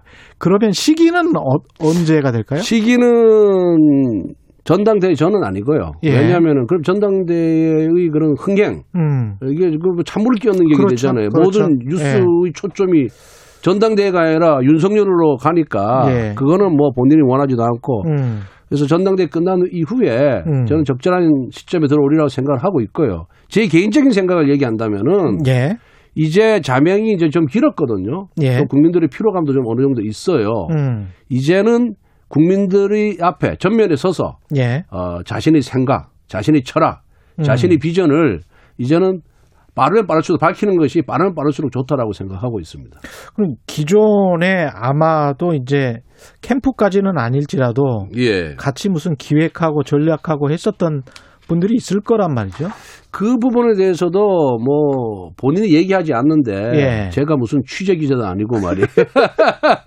아니 모종린 교수 만나고 뭐 어, 예. 이런 것들도 그런 거는 이제 공, 어, 일종의 이제 정책 공부하기 위해서 만나는 것 같고요. 예. 어, 제가 알기로는 어, 각계의 전문가를 많이 소개를 를 받고 있는 걸로 알고 있습니다. 음. 그리고 또 제가 뭐 들은 얘기로도 제가 가까운 사람도 어, 뭐 어떤 부분에 대해서 소개를 해줬다 이런 얘기를 저한테 하- 해준 사람들이 있거든요. 예. 그런 거 보면은 어, 굉장히 공부를 많이 하고 있고 음. 누가 어, 어떤 책을 읽다가 너무 좋아서 대한민국의 이 경제 현실을 진단하는 책인데 예. 그거를 이제 소개를 해 소개를 해줬더니 어떤 아, 그 책- 책인데요? 아, 그책 예. 내가 뭐 부동산 관련 예. 어, 또 경제 관련 공부를 하다가 예. 누가 추천해서 이미 읽었다. 아 그래요? 네, 그 정도로 어, 열공을 아. 하는 것 같고요. 음. 기본적으로 뭐 머리가 좋은 그런 분이니까 예. 어, 아마 습득력이 굉장히 빠르리라 이렇게 생각하고 있습니다. 윤석열 전 총장의 입당이 거의 뭐 가시화되는 상황에서 이게 당 대표 선거에 혹시 영향을 어떤 영향을 미칠까요? 어, 뭐 전혀 영향을 미치지 않으리라고 생각합니다. 아? 왜냐하면 예. 윤 총장이 뭐 당내의 그런 선거에 음. 대통령 후보 나온 사람이 관여해서도 안 되고요. 또 관여 하는 예. 것이 실익이 없는 거거든요. 예. 그래서 제가 이제 술 한잔 먹다가 음. 대화 나누는 과정에 이제 우리 당 전당대 얘기가 이제 자연스럽게 나왔겠죠. 예, 나왔어요. 또 예. 우리 뭐그 옆, 이제 옆에 벼서에도 민간인들도 그 얘기를 하고 음. 그래서 제가 이제 이 양반이 도대체 어떤 생각을 갖고 있는지 한번 슬쩍 떠보려고 음. 이준석 돌풍에 대해서 얘기했어요. 예. 내가 내려와서 우리 당원들, 핵심 당원들하고 대화를 나눠 보니까 이준석 돌풍이 그냥 단순히 지나가는 바람이 아니고 실체가 음. 있는 바람이더라. 예. 어떤 입장인가 한번 들어보려고 슬쩍 떴더니 음. 가타부터 안 하고 다른 화제로 돌리더라고요. 아, 다른 화제로 돌렸어요? 예. 아니, 그, 강원 쪽은 확실히 실체가 있는 바람입니까? 지금 말씀하신 것처럼? 예, 뭐, 예. 그, 요즘은 예. 과거와 달리 음. 이제 매스미디어가 굉장히 발달돼 있잖아요. 예. 정보의 홍수 속에 살잖아요. 그렇죠. 그러다 보니까 이 뭐 세대를 불문하고 음. 어, 자기의 생각이 다 있어요. 당원들도. 예. 그리고 오히려 어, 저희한테 저가 갔더니 견제를 하더라고요. 오히려 아 그래요? 예, 의원님의 생각, 의원님이 지지하는 후보를 우리들한테 강조하지 말라는 취지로 얘기를 해요. 아, 예. 아 그거는 어차피 근데 그러네요. 네, 당, 어떻게 보면 당연한 거군요. 그 전에는 안 그랬거든요. 아, 그 그전에는 그랬- 의원님이 예. 시키는 대로 하겠습니다. 당협위원장이 시키는 대로, 국회의원이 시키는 대로 하겠다는 그런 자세가 됐었는데 아. 이제 세상이 바뀌었어요. 어떤 자율적으로 예. 하겠다. 예. 그래서 가만히 들어보니 예. 제가 선호하는 후보가 있더라도 그 음. 후보를 얘기한다 하더라도 제 뜻을 안 따라줄 것 같아요 보니까. 음, 그거는 당으로서는 국민의힘 입장에서는 예. 상당히 좀 좋은 신호입니다. 예, 예, 예. 정말 좋은 신호고 예. 이제는 그렇게 가야 된다. 음. 그래서 뭐 자율에 맡겨야지. 음. 어, 뭐 누구를 밀어라 마라 하는 과거와 같은 어, 그런 정치 행태를 보이는 거는 중앙집권적이고 권위주의적인. 예, 구, 예. 이제 구태에 해당 될 것 같은 그런 생각이 들었습니다. 그래서 예. 들어보니까 뭐 이렇게 얘기를 하는데 하여튼 의외로 음, 이준석 지지자들 꽤 많더라고요. 우리 예. 강릉 지역 같은 경우도 그렇고. 근데 그렇군요. 어제 제가 음. 어, 뭐 원외위원장 음. 또 전직 의원 뭐 이런 분들하고 이제 넷이 모여 식사를 했는데 예. 그 그분들도 그- 저하고 거의 똑같이 예. 얘기를 하는 거예요. 실체가 음. 있다. 예. 굉장히 거세다. 예. 이런 얘기를 합니다. 그 정진석 의원이 이런 말을 했어요. 윤 전 총장이 예. 이런 말을 했다는 거예요. 내 장모가 지금 이제 음. 그 검찰이 3년 구형했지 않습니까? 예, 예, 예. 요양급여 수급 예, 사건 예. 관련해서 내 장모가 사기를 당한 적은 있어도 누구한테 피해 준 적은 없다. 예. 약점 잡힐 게 있었다면 아예 정치를 시작하려 하지도 않았을 것이다. 예. 근데 내 장모가 사기를 당한 적은 있어도 누구한테 피해 준 적은 없다. 예. 이 말은 진짜 한 거라면 이건 좀 문제가 되지 않을까요? 어, 뭐 그 사건의 실체에 대해서 예. 제가 뭐 자세히 알지 못하기 때문에 음. 그 윤석열 총장이 설령 그런 말을 했다 하더라도 예. 그 말이 정확한 거냐, 예. 정확하지 않은 거냐, 예. 아니면 자기 가족을 보호하기 위한 얘기냐, 예. 여기에 대해서 좀 판단을 내리기는 굉장히 어렵다 이런 생각이 들고요. 아니 만약에 했다면 이거는 약간 좀 공과사를 구별하지 못하는 음, 건데. 아니 그런데 이제 그, 그래 그렇게 음. 보이고 기본적으로 이 지금 장모가 기소된 사건은 네. 윤석열 총장이 결혼한 직후에 벌어진 일이고요. 예. 또윤 총장이 결혼하기 이전부터 음. 장모는 사업가예요. 예. 그런데 중요한 거는 이 장모의 범죄 행위에 음. 윤 총장이 관여를 했느냐, 또 윤 총장이 힘을 동원했느냐, 저는 이게 중요하다고 보는 거거든요. 예. 아니 그 사업하시는 장모님이 그 알아서 사업하시는데 그 과정에서 어떤 일이 있는지 간에 음. 사위가 뭐 이래라 감나라 대추나라 할 수 없는 거 아니겠어요? 그런데 그런 문제를 갖고 계속해서 문제를 삼는 거. 그 다음에 부인에 관한 문제는 어 조국 사건 수사할 때부터 이제 여권에서 제기를 해가지고 예. 지금 수- 서울중앙지검에 수사가 됐잖아요. 음. 밑에 실무 검사들은 차장까지 다 죄가 없다 그러는데 지금 이성윤 검사장이 도장을 안 찍고 있는 거예요. 계속해서 기소하라고 강요를 하면서 음. 저는 이렇게 권력을 동원해서 한 개인을 핍박하고 한 개인의 의혹을 증폭시키는 게 문제지. 음. 어.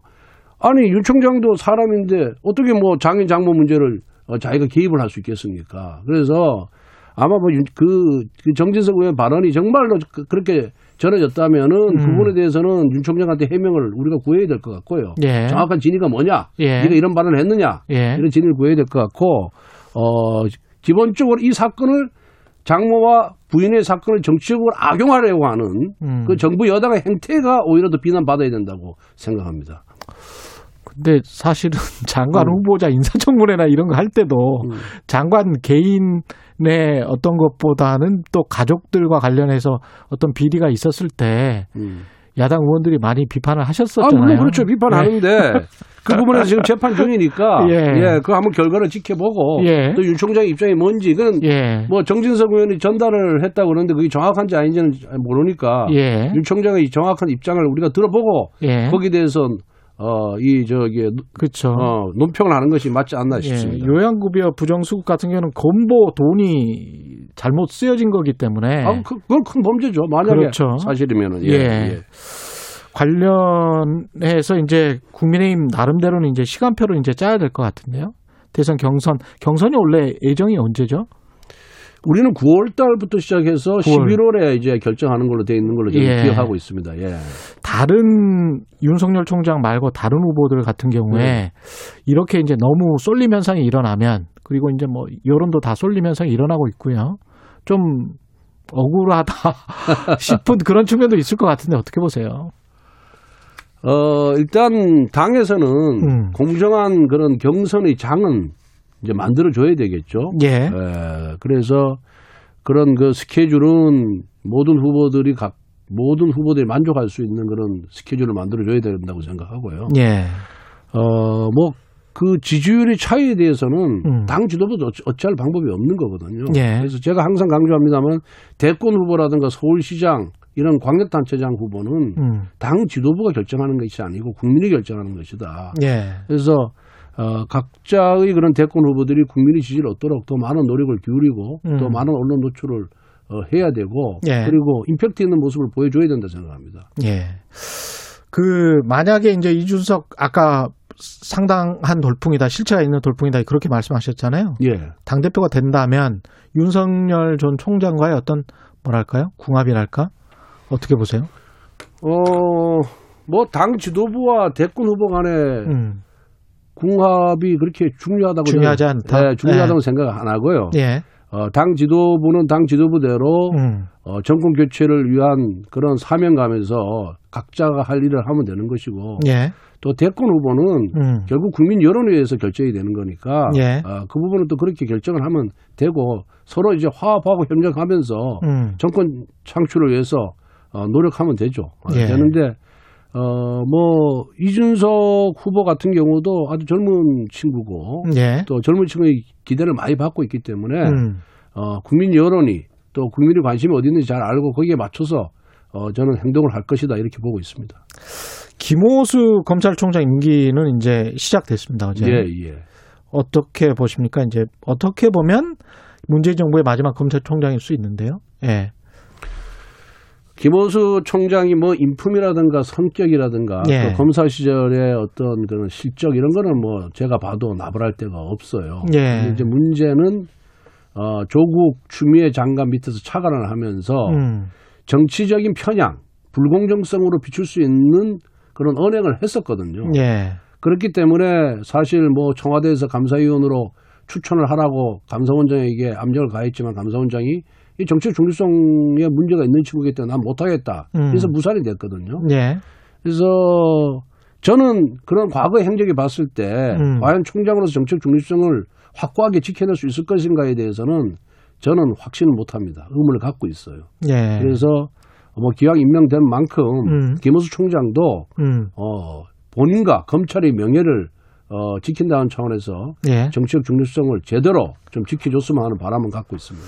그 여권에서는 지금 조국 전 장관 회고록 조국의 시간 때문에 여러 가지 말들이 오고 가고 있는데 권호님 보시기에는 어떻습니까? 상황이? 나는 그분이 지금 형사 피고인이잖아요. 예. 또 부인께서도 형사 피고인이고 예. 그러면 재판정에서 본인의 억울한 사정을 음. 충분히 얘기해서 음. 거기에서 이제 자신의 어, 죄를 벗어나는 것이 전 중요하다고 생각하지. 예. 이런 식의 여론몰이식으로 또 음. 자기 지지자들을 겨냥한 어, 그런 호소로 이런 재판을 희화하는 거는 저는 예. 바람직스럽지 않다 이렇게 생각을 합니다. 예. 본인이 무슨 주장을 하든 간에 재판 결과로 받아들이지 않으면은 음. 그 본인의 주장을 믿어줄 수 믿어줄 만한 사람들은 극성 지지자들 이외에는 없거든요. 예. 근데 이 시점에서 왜 책을 썼는지 음.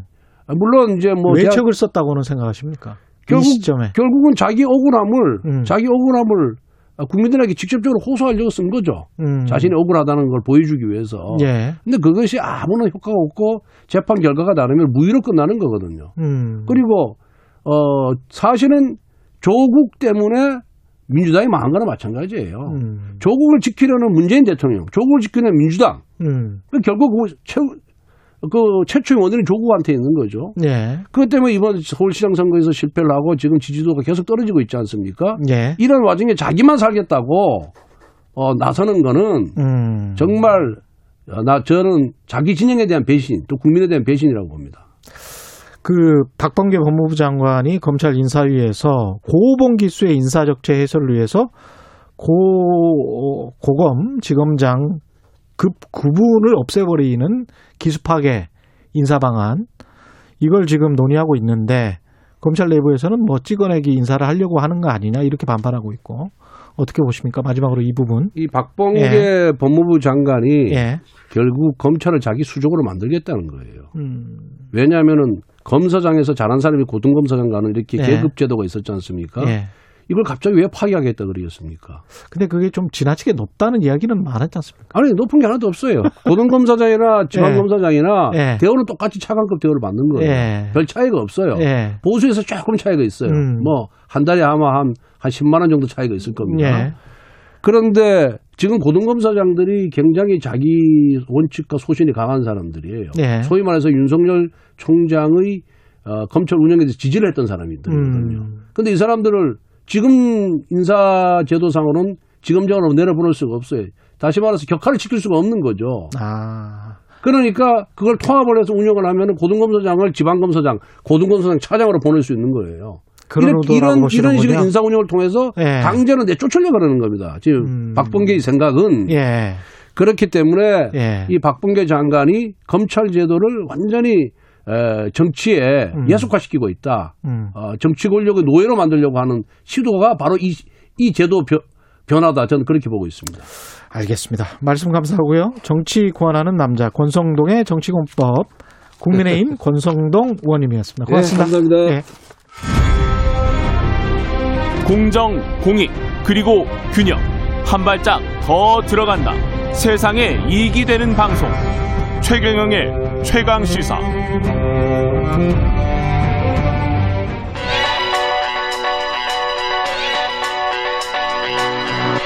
최강 시사 김한의 눈. 네. 김한의 눈 시작하겠습니다. 안녕하세요. 예. 한겨레 신문 기- 김한 기자 나와 있습니다. 박사방 운영자 조주빈 징역 42년 받았네요. 네, 그렇습니다. 뭐 텔레그램에서 박사방을 운영했던 그 운영자인데요. 조주민 씨가 이제 2019년 8월부터 지난해 2월까지 뭐 아동 청소년 8명, 성인 17명 등으로 등을 협박해서 성착취 영상물을 만들고 이를 유포했던 음. 그 혐의를 재판에 넘겨졌는데요. 뭐 작년에 가장 뜨거웠던 이슈라고 해도 과언이 아닐 정도로 그랬죠. 큰 관심을 받았고 한국 사회 많은 부분을 변화를 시켰는데 음. 1심에서는 이제 징역 40년에 추가로 범죄 수익 은닉으로 5년을 해서 45년형을 선고를 받 았는데 예. 과연 항소심에서도 중형이 나올 거냐? 왜냐하면 이게 이제 과거의 전례를 따져보면 굉장히 이례적으로 높은 형량을 받은 거였기 때문에 42년이면 굉장히 크죠. 그렇죠. 예. 그래서 했는데 항소심에서도 3년 감형이 되긴 했지만 이제 중형이 선고가 됐습니다. 예. 그래서 뭐 이부 조주빈이 이제 아동 청소년 성보에 관한 법률 위반뿐만 아니라 범죄단체 조직 혐의를 받았거든요. 이게 이제 형량을 높이는데 예. 크게 역할을 했는데 이 부분에서도 이제 1심과 마찬가지로 이 부분에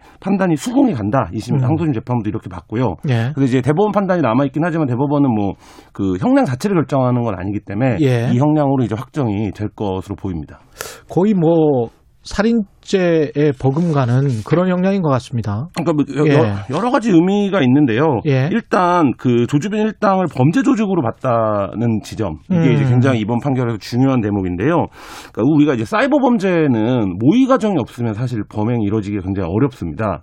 그렇겠습니다. 네네. 왜냐면 예. 비대면으로 범죄를 저질러야 되기 때문에 음. 어떤 이제 체계적인 모의 과정이 있어야 되는데 이 모의가 오프라인 만남이 없었다거나 혹은 어 실질적으로 접촉이 없었다는 이유로 조직으로 볼 수 있는 거냐 음. 이 부분에서 항상 법리가 논란이 있었거든요. 예. 근데 이제 애초에 보이스피싱 범죄 이런 것들이 비대면으로 범죄를 모의해서 범죄를 저지르지만 그렇죠. 굉장히 조직적으로 가담을 하고 그 조직 체계가 없으면 그 범행 자체가 불가능할 정도의 수법이기 때문에 음. 어, 범죄 조직으로 보는데 마찬가지로 이 이제 사이버 상에서 벌어지는 디지털 성범죄도 어, 이 범죄 단체 조직 이 구성이 된다 예. 이렇게 봤다는 부분이 굉장히 중요하고요. 음. 이게 어떤 의미냐면 인터넷 범죄의 특성이 뭐냐면 본인이 드러나지 않기 때문에 그 범죄에 가담하는 경우들이 있거든요. 예. 익명성을 바탕으로요. 음. 근데 이제 이런 부분들에서 현실 법리가 니네 그렇게 범죄를 저지르면 행동하면 범죄 조직이다. 음. 이거를 이제 판단해 줬다는 점에서 굉장히 좀 사이버 범죄에 대한 경각심을 높이는데 이 판결이 기여할 거다 이렇게 생각이 됩니다. 앞으로 이런 유사한 디지털 성범죄의 어떤 경각심을 높이고 예방 효과도 좀 있을 것 같습니다. 그렇죠. 그러니까 예. 지금까지 디지털 성범죄가 막아지지 못했던 이유가 두 가지에서 모두 실패했기 때문인데요. 음. 뭐냐면 잡히면 반드시 중형을 준다. 예. 이게 이제 이른바 이제 처벌의 엄중성이죠. 그렇죠. 이 부분이 이제 실패했었죠. 우리가 음. 대표적인 게 다크헤브 사건에서 했던 손정우 씨가 1년 6개월을 받았는데 1년 6개월밖에 못 네네. 그 당시 이제 뭐 이런 얘기를 많이 했잖아요. 미국에 갔으면 뭐 200년형이 나왔을 그렇죠, 거다. 그렇죠. 뭐 이런 얘기를 많이 했는데 예. 이게 이제 우리가 디지털 성범죄에 그동안 엄중한 처벌에 실패했다라는 부분이고 음. 또한 가지는 확실성입니다. 음. 그 처벌에 이게 뭐냐면 뺑소니 사고를 치면 시간이 오래 걸려도 반드시 잡힌다. 예. 사람들이 이렇게 생각을 하잖아요. 예. 그러니까 뺑소니를 사, 고를 내면 뺑소니를 치지 말고 수습을 해야 된다. 예. 이게 이제 인식으로 자리 잡았는데 예. 그동안 디지털 성범죄 같은 경우에는 이거 뭐 해봐야 세- 이걸 하는 사람이 얼마나 많은데 나, 나, 나까지 잡으러 오겠어? 이런 생각들이 지배적이었거든요. 그렇죠. 근데 이 부분에서 조주빈에 대한 어떤 판결을 통해서 엄중성은 이제 확립을 했고 예. 그러면 또 한 가지 문제 확실성. 네, 그 방이 가- 방에서 n분의 1의 범죄를 저질렀던 사람들을 모두 어쨌든 그들을 모두 중형을 주자 이런 얘기가 아니라 확실히 네, 잡힌다. 확실히 잡힌다. 음. 경찰서에 와서 최소한 조사라도 받아야 된다. 빠져나가는 사람은 없다. 네, 예. 그거를 확립을 하면 우리가 어떻게 지금까지는 뭐 한 20여 년 이상 디지털 상에서 일어나는 사이버 범죄, 성범죄를 막냐라고 음. 얘기를 하는데 예. 지금 굉장히 큰 진전을 이룬 판결이다 이렇게 보여집니다. 예. 그, 그런 의미에서는 상당히 좋다. 예. 근데 기가 막힌 가명도 있었습니다. 저희가 이 예. 텔레그램 성착취 관련된 보도를 2019년 10월 달에 처음 했었는데요. 예. 그때 이제 첫 보도를 했던 게 뭐냐면 음. 인천 지역에서 한 고등학생이 한 만여 명 정도 가입된 텔레그램 방에서 이런 아동 음란물과 아동 청소년 음란물이 포함된 방들의 링크를 공유하는 방이었어요. 예. 이 방을 운영했던 이제 학생이 잡혔는데 음. 뭐 이분이 이제 잡히기 전까지 뭐 영상을 좀 제발 삭제해 달라라고 하는 피해자들을 뭐 조롱하고 이런 이제 굉장히 반인륜적인 행위를 했던 인물인데 피해자를 조롱을 해요. 네. 2심 재판부가 음. 감형을 했습니다. 감형 음. 이유가 뭐냐면 예. 고등학교 3년간 질병으로 인한 지각 1회 조퇴 이외에 무단 결석이 없이 예. 성실하게 학교 생활을 했다. 그 전에 성실한 학교 생활을 했다. 네, 그리고 교내 활동에도 성실히 참여했고 뭐 대학을 졸업한 후에 마트 직원으로 성실하게 노력한 끝에 직원이 됐다. 이거를 이제 감형 이유로 들었거든요. 아니 직원이 된 거하고 네. 근데 이게 예. 이게 지금 굉장히 기가 막히다고 느껴지지만 불과 1년여까지만 1년 정도 전까지만 해도 음. 이런 이유로 감형해 주는 게 굉장히 많았습니다. 이게 지금 지난해 판결이죠. 그렇죠. 네. 지난해 7월에 내려진 판결인데요. 그러니까 판사들도 이 판결을 하면서 배우는군요. 그렇죠. 사실은. 네. 예. 그래서 지금 뭐 어떤 움직임까지 있냐면 이 디지털 성범죄에 대해서 여러 가지 이유로 감형을 합니다. 초범이라 감형해주고 학생이라 감형해주고 뭐 여러 가지 반성문을 냈다고 감형해주고 해야 이거는 하는데 남성착취를 해서 돈벌이 한 거잖아요. 그렇죠. 근데 예. 그 감형을 한 판사들이 내렸던 성범죄 판결을 모아서 오히려 그걸 이제 국민들이 알아야 되는 거 아니냐 이런 이제 어 시민사회 목소리가 있을 정도로 그동안 이제 이 디지털 성범죄 감형에 간대했는데 그렇죠. 조주빈도 매일 반성문을 썼다고 해요. 음. 어, 그런데 이제 그게 진지한 반성으로 볼 수 있느냐. 예. 그래서 인터넷에 검색해 보면 반성하는 방법이 검색까지 됩니다. 어떤 식으로 해야 재판부가 받아준다. 아. 근데 그 고리를 예. 끊어야 이 디지털 그렇죠. 성범죄가 이런 좀 뭐 어떤 진지한 사회적인 처벌이 가능 논의가 가능하다 이런 생각이 듭니다. 피해자들은 어떻습니까? 어, 뭐 시간이 흘러도 이 음. 피해에서 빠져나오는 거는 거의 뭐 불가능한 일이다라고 할 정도로 그렇죠. 굉장히 한 개인의 인격이나 삶을 완전히 파괴하는 범죄인데요. 완전히 파괴되죠. 네. 예. 어제도 뭐 변호사를 통해 대독한 입장에서 제발 형량을 낮추지 말아달라 음. 이렇게 호소를 했어요. 예. 재판부가 뭐이 요청을 아마 받아들여서 2심에서도 중형을 선고한 것 같은데요. 예. 또 이제 피해자의 문제, 지원 이런 것들도 좀 우리가 어, 신경을 써야 되는 그런 상황입니다. 예. 기반의 눈이었습니다. 고맙습니다. 감사합니다. KBS 라디오 최근의 최강사 2부는 여기까지입니다.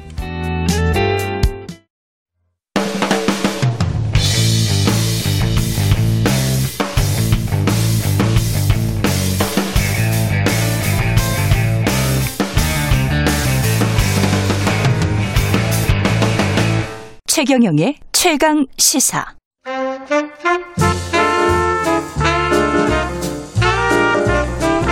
세상의 모든 뉴스를 탐구합니다. 김준일의 뉴스 탐구 생활. 네, 화제가 되는 이슈를 깊이 있게 파헤쳐보는 뉴스 탐구 생활. 세상 모든 것이 궁금한 남자. 김준일 뉴스톱 대표 스튜디오에 나와 계십니다. 안녕하십니까? 네, 안녕하세요. 예. 오늘은 어떤 뉴스입니까? 예, 예. 지금 헌법에 40세 이상만 대통령에 출마할 수 있다 이렇게 적혀 있는데 이거 40세 이상만? 예, 만 예. 40세 이상만 예. 이거와 관련해서 최근 정치권에서 좀 논란이 있었거든요. 왜 40세 이상만 할 수 있냐 이런 주장들이 나와서 그거에 대해서 다른 나라는 어떻게 하고 있는지 이거는 어떻게 생긴 건지 한번 탐구해 보도록 하겠습니다. 예, 관련 발언을 한번 일단 들어보고 가시죠. 예. 대통령이 되려면 40년 정도는 살아낸 어른이어라. 헌법의 성문으로 연령을 제한하고 있는 나라, 대한민국입니다. 36세 이준석이 제1야당의 대표가 될 수 있다면 마흔이 되지 않아도 대통령이 될 수 있어야 합니다. 예. 방금 들으신 목소리는 정의당 류호정 의원 목소리인데요. 예. 40세는 안 됐죠. 이분도. 아, 한참 남았죠, 예, 이거는. 한참, 한참 남았죠. 만약에 대선 출마하려면 한 세 번 정도 더 대선 치러야지. 아, 총선도 치르고 대선도 치르고. 네.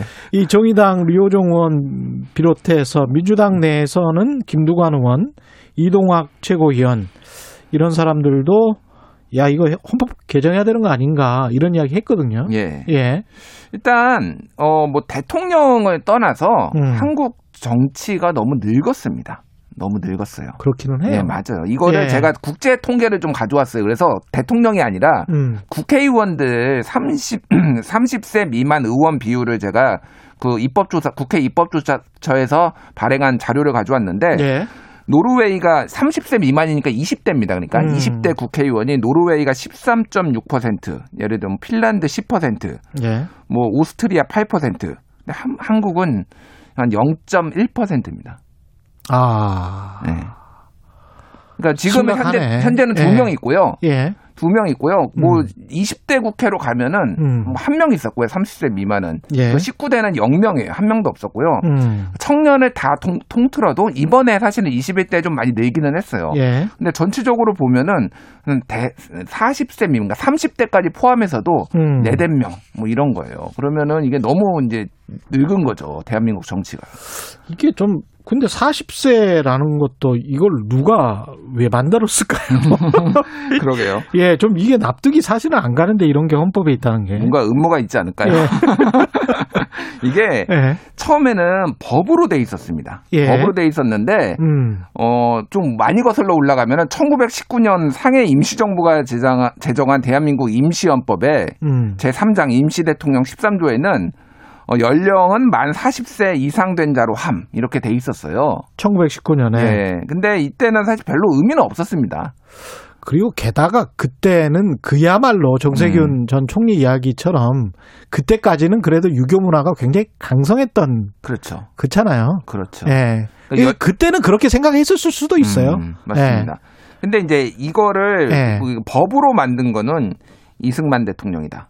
이승만 대통령이 이제 대통령 부통령 선거법을 제정을 해요. 예. 예. 그러면서 어, 국민으로서 만 3년 이상 국내 주소를 가진 만 40세 이상의 자는 어, 대통령 피선거권이 있다라고 하면서 40세로 제한을 했고요. 아. 그리고 이거를 헌법에 딱 어, 넣은 거는 박정희 대통령입니다. 그래서 어, 헌법에 넣어버렸어요, 예, 이거를. 예. 1962년에 5차 개헌을 하면서 64조에 딱 넣었습니다. 예. 그래서 5년 이상 국내 거주 그리고 40세 이상 어, 이상이어야지 대통령에 출마할 수 있다라는 건데 이거를 음. 넣은 이유에 대해서 여러 가지 해석이 나오는데 예. 당시에 야당의 신진 젊은 정치인들을 견제하기 위한 것이다라는 해석이 제일 많았어요. 그때 김영삼 35살, 김대중 예. 38살. 그러니까 이들이 나와서 돌풍 일으키면 안 되니까 음. 40은 딱 이제 넘어야 된다. 이렇게 헌법에다 넣어 버린 거죠. 이게 그래서 헌법에 들어가면서 굉장히 힘들어졌어요.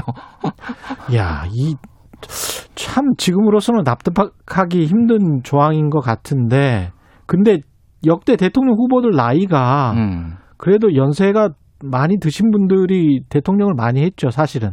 한국은 예. 뭐다 이제 장유유서 때문인지 연륜 때문인지 이게 모르겠으나 굉장히 나이가 많았고요. 예. 역대 대통령 이제 후보들 예. 대통령에 나 출마한 후보들 나이를 좀 조사를 해보니까 음.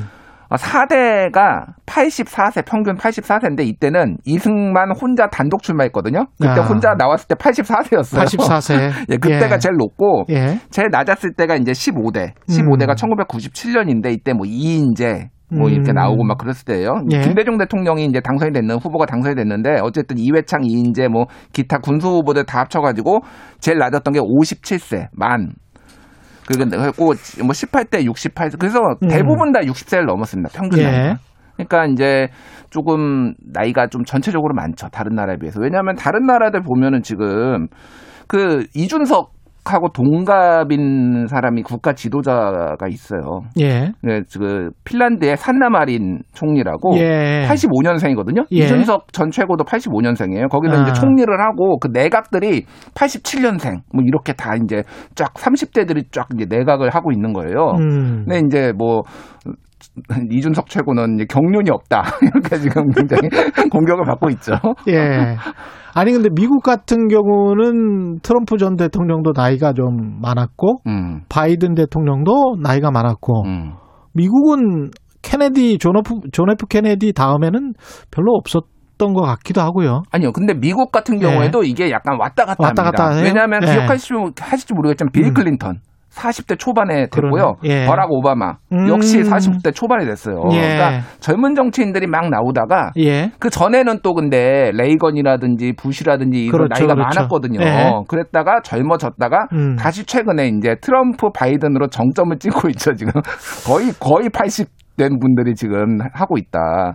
제가 듣다 보니까 음. 인구 구성과 관련이 있을 수도 있겠다 그런 생각도 드네요. 인구 구성하고 밀접한 관련이 있어요. 이거는. 예, 왜냐하면 우리 같은 경우에 이제 70년대 전후해서 특히 58년 개띠들도 그렇지만 굉장히 뭐 한해 100만 명씩 나왔잖아요. 예. 근데 그 사람들이 세대 간의 동질성을 느끼면서 그 정도 연령대 또는 자기보다 나이 많은 음. 그 사람들을 서- 선호하는 경향이 나타날 수도 있고 예. 그 아무래도 사람 숫자가 많으니까 음. 그 세대 수가 그러니까 맞습니다. 45세 한 이상 정도의 숫자가 훨씬 많거든요. 제 거기가 이제 볼록하게 나와 있죠. 이 그래프를 네. 인구 그래프를 보면은. 그러면 음. 18세부터 한 45세까지라고 하면 그 인구는 적고 예. 그 이상의 인구는 거의 한 두 배 정도 많을걸요. 맞습니다. 예. 음. 그렇게 돼버리면 이거는 세대 대표라고 해야 될까요? 그런 측면에서 훨씬 더 친근성, 친화감, 음. 자기랑 비슷한 뭐 사람 사람은 그렇거든요. 인지적으로 그쪽으로 아- 아무래도 표가 가거든요. 예. 그럴 가능성도 좀 있을 것 같다는 그런 생각이 드네.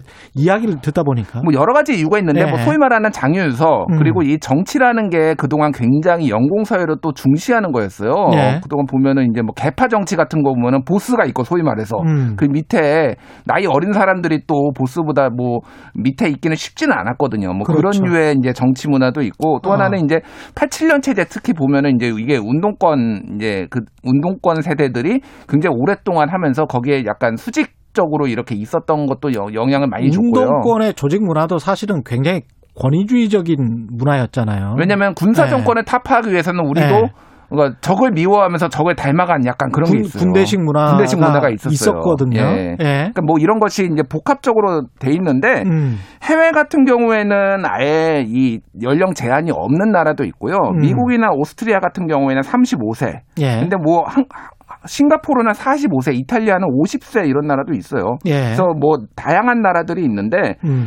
이게 한국의 국회의원은 지금 만 25세로 되어 있거든요. 예. 근데 이게 2005년에 헌법, 헌법 소원이 들어갑니다. 그래서 어. 25세로 제한하는 것이 문제가 있다. 근데 기각해요. 헌, 예. 헌재가. 어. 그래서 어떤 뭐 학교 정규 그 교육 과정을 수료를 하고 이런 것들을 하려면 25세는 돼야 된다라는 게 이제 헌재의 판단이었어요 당시에. 음. 근데 대통령과 관련해서는 헌법 소원이 한 번도 안 들어갔습니다 지금까지. 그러니까 누가 한번 해봤으면 좋겠어요 저는. 이건 충분히 해도 위헌일 예. 가능성이 높을 것 같은데. 저도 그렇게 생각을 하는데 어찌됐든 예. 누가 한번 해봤으면 좋겠다. 이거는 한 번도 해본 적이 없으니까. 음. 이게 정치인들 뭐 이게 류호정 의원이나 이런 분들이 정치사적으로 의미가 있죠. 의미가 예, 있죠. 먼저 네. 한번 제소를 해본다면, 음. 예, 연령 제한을 만약에 그냥 없애자 피선거권이나 선거권하고 똑같이 그냥 해버리자라고 한다면은 청년들의 정치 참여가 높아질까요? 어떻게 보세요? 어, 아무래도 이거 예. 근데 이, 이 정치라는 그 특히 이제 국회의원이나 뭐 이런 음. 것들이 뭔가 보상으로 생각하시는 분들이 굉장히 많아요. 정치권에 보면은 내가 이 정도 헌신했으니 음. 이렇게 자리를 가져야 된다. 이게 국민에 대한 봉사라기보다는 예. 근데 이렇게 뭔가를 어떤 보상으로 생각을 하면은 이게 연공 서열이 또 나오거든요. 그러면은 야 내가 내가 20년 고생했는데 너 10년 고생하고 벌써 지금 배지 달라고 그래? 약간 예. 이런 느낌들이 있어서 이거부터 좀 많이 없애야 되고 예. 기득권을 좀 없애야 되는 부분들이 있죠. 근데 음. 아 모르겠습니다. 이건 제도적으로 저는 그 이준석 최고가 주장하는 할당제 폐지에 대해서 반대를 하는데 더더욱 이럴 때일수록 청년 비중이 이렇게 낮은데 청년 할당제 해서 더 비중을 높여야 될 거 아닙니까 이게. 음. 예. 그러니까 지금은 이런 정치 문화에서는 좀 좀 많이 힘들다. 청년 정치가 활성화되기가. 그러니까 2030이 못 참고 이제 아예 그래서 이준석 최고한테 지금 표를 몰아주는 거잖아요. 예. 그런 이제 현상까지 나타나는 거죠. 그러니까 음. 민주당, 뭐 국민의힘 다 기득권이다. 여기는 하나는 4050 위선적인 진보꼰대, 음. 하나는 5070 엘리트주의, 돈만 밝히는 뭐 이런 이미지라고 나왔잖아요. 최근에 보고서에. 그렇죠. 그러니까 예.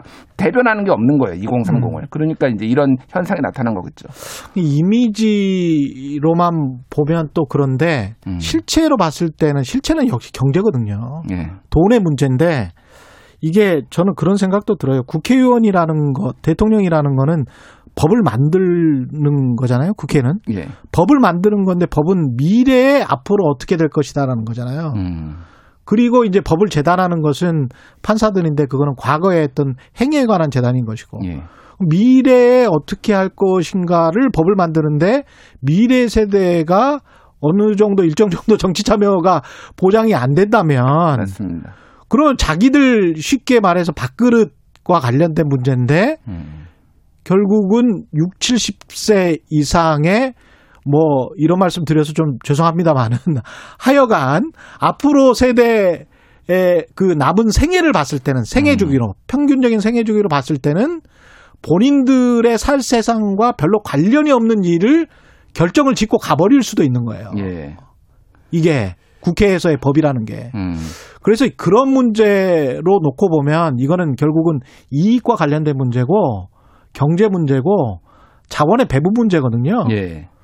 그렇다면 미래 세대가 더 많이 참여해서 자신들의 이익을 지키거나 음. 또는 균형점을 잡아가거나 그런 그런 것도 좀 필요하죠. 왜 예전에- 물론 뭐 미래 세대 이익만 다 가져가라 그런 말씀은 아니고. 예전에 그래서 네. 표창원 의원이 예. 65세 공직자 상한을 만들자 이런 주장을 한 적이 있어요. 네.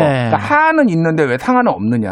음. 그거는 말씀하셨듯이 음. 미래 세대가 좀 더 이렇게 잘 들어올 수 있게 아예 막 제도를 만드는 건데 많은 반발에 부딪혔죠. 65세가 됐거나 곧 될 분들이 강하게 반발을 해서 그게 네. 안 됐는데 저는 어 그것도 일리가 있다. 예. 하한이 있으려면 상한도 있어야 된다. 뭐 이런 생각도 좀 들더라고요. 고민스럽습니다. 참 민주주의가 정말 취약한 제도입니다. 예, 잘 갖고 나가야 됩니다. 예, 오늘 말씀 감사하고요. 지금까지 김준일 뉴스톱 대표였습니다. 고맙습니다. 예, 감사합니다. KBS 일라디오 최경영의 최강 시사 듣고 계신 지금 시각은 8시 44분으로 향하고 있습니다.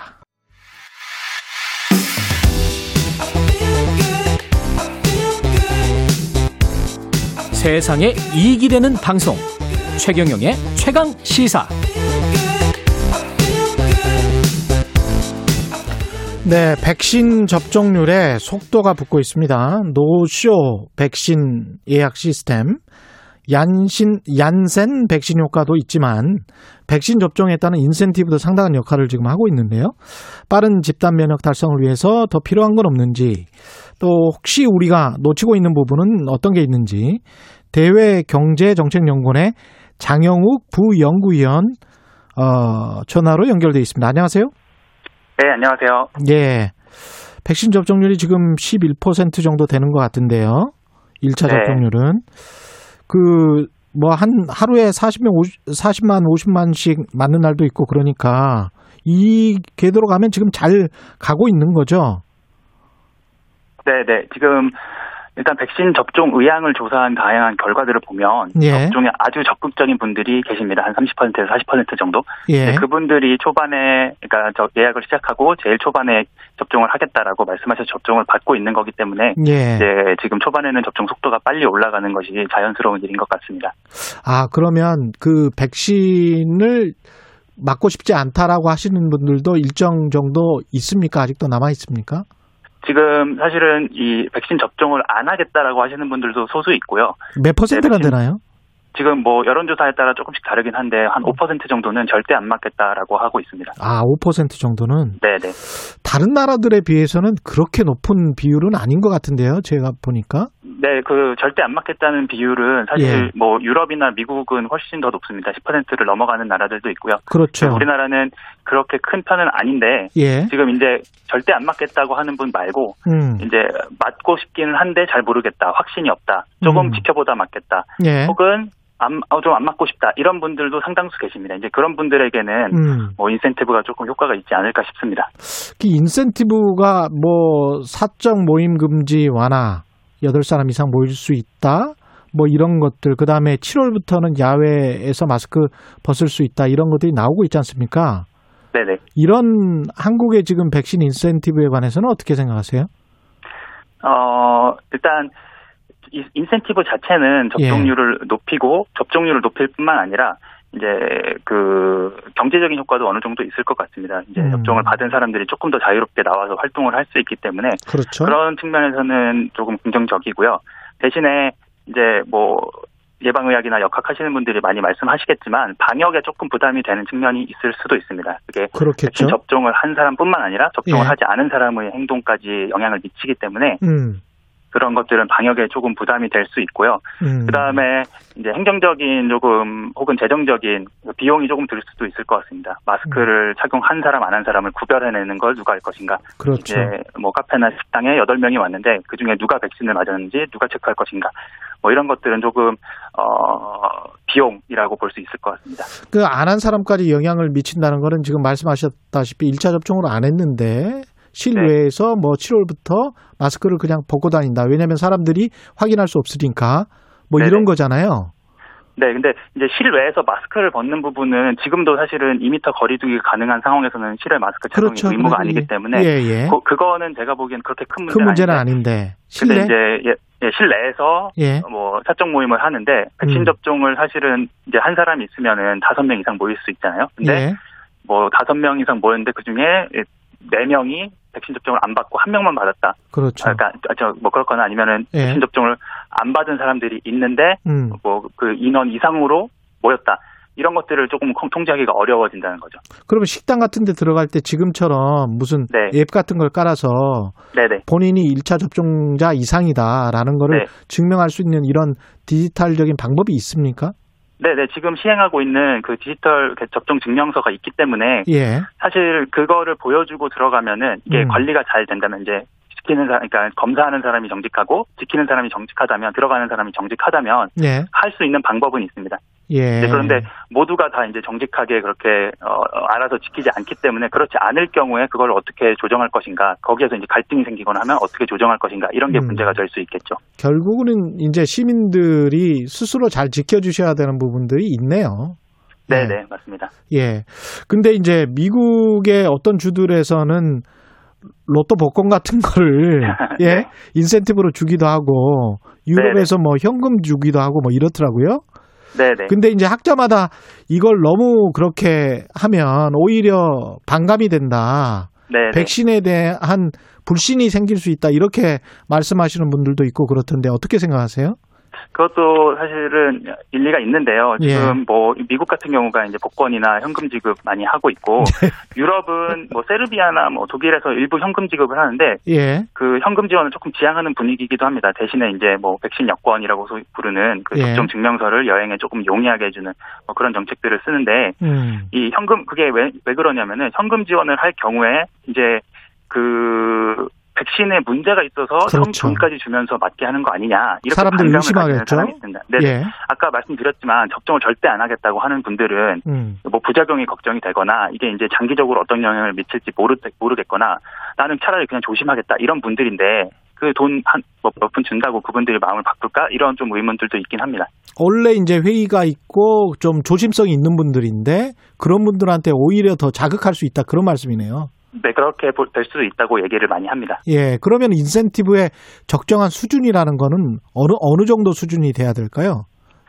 그게 사실은 쉬운 문제는 아닌데 예. 어, 조금 고려해 봐야 될 거는 아까 말씀드린 접종 의향이 예, 다양한 팩- 거기 접종 의향에는 다양한 스펙트럼이 있기 때문에 맞는 예. 사람, 뭐 좀 불확, 불확실한 사람, 안 맞는 사람, 절대 안 맞는 사람 그 각각의 그 그룹에 대해서 조금 표적화된 그 각각에 맞는 맞춤성 지원을 맞춤성 인센티브를 하는 것들을 조금 고려를 해봐야 될 것 같고요. 그러니까 예. 이제 접종이 어느 정도 진행되면은 누가 음. 안 맞고 왜 안 맞는지에 대한 어느 정도 조사가 될 것이기 때문에 그거에 맞는 인센티브를 주는 게 좋을 것 같고요. 예. 그 다음에 이 현금성 인센티브 같은 거를 소위 이 외부적 동기에 의한 접종 동료라고 말해요. 그러니까 음. 사실은 이 접종을 맞는 게 가장 중요한 거는 나와 내 가족들을 보호하고 내가 사랑하는 사람들, 내가 아끼는 사람들과 조금 더 자유롭게 교류하기 위해서 백신을 맞는 거잖아요. 그게 백신의 가장 큰 이익이잖아요. 그렇죠. 런 것들을 내부적인 동기라고 하는데 음. 이 내부적인 동기를 외부적인 동기, 현금 지원 같은 외부적인 공- 동기가 깎아먹지 않도록 조금 주의하는 게 음. 필요할 것 같습니다. 예.